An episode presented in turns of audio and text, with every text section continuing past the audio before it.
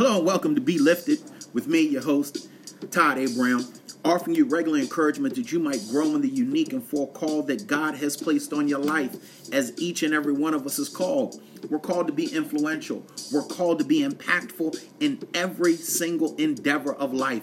And to each and every one of you who listens, subscribes, and shares, it truly is my hope that every time we get together, these moments are lifting you to be just a little bit better today than what you were yesterday. Let's go ahead and get into today's topic, which is entitled He Hears You. In Job chapter 6, verses 26 through 27, it says this Do you mean to correct what I say and treat my uh, desperate words as wind? You would even cast lots for the fatherless and barter away your friend. My goodness. Now, listen, my beloved, uh, be lifted peeps. This is a this is a truth to life right here. We all want to be heard for our ideas to be valued. But when we feel unheard, especially by friends and family, our heart can slump into literally an unhealthy posture of dejection and rejection. I mean, think about it. From time to time, we all need correction, but not to the point of contempt, where it seems like every time we open our mouth, we feel like we're under attack. There was a season in my own life and work where I felt totally unheard. My supervisor acted deaf. The intimidation and innuendos were painful to my heart and almost damaging to my very soul. Thank God I knew how to do as David and encourage myself in the Lord. And because of this, eventually we parted ways. Now, eh, we lift a scripture from Job.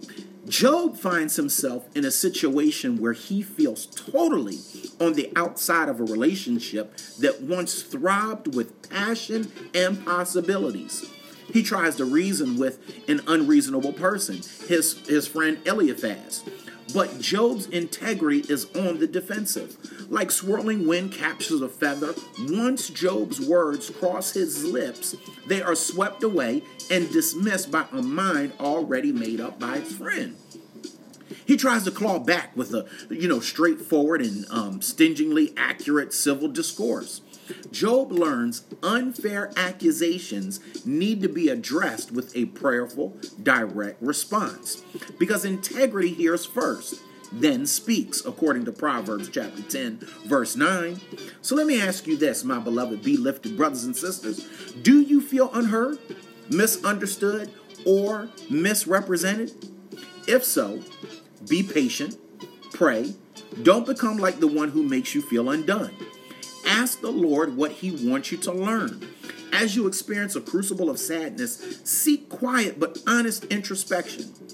Ask the Spirit to burn away the unnecessary and leave only what's necessary for the Lord's purposes in your life and in your day. By faith, let's learn to scale the mountain of God's will in the valley of death to self. Humility listens and humility learns. By God's grace, let's seek to speak the truth with patient, defenseless clarity. Integrity has nothing to prove, only to lean into its proven track record of submission to our Lord and Savior.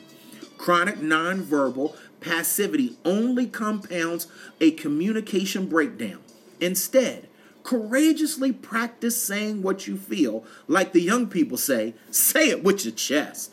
Always remember that an unheard heart must express its deep desire for an honest hearing. And know this God always hears you. You've just been lifted. Go and continue to be great. And if this has been a blessing to you, take the time to share with somebody else. And until we get together again, abundant grace, peace, and love.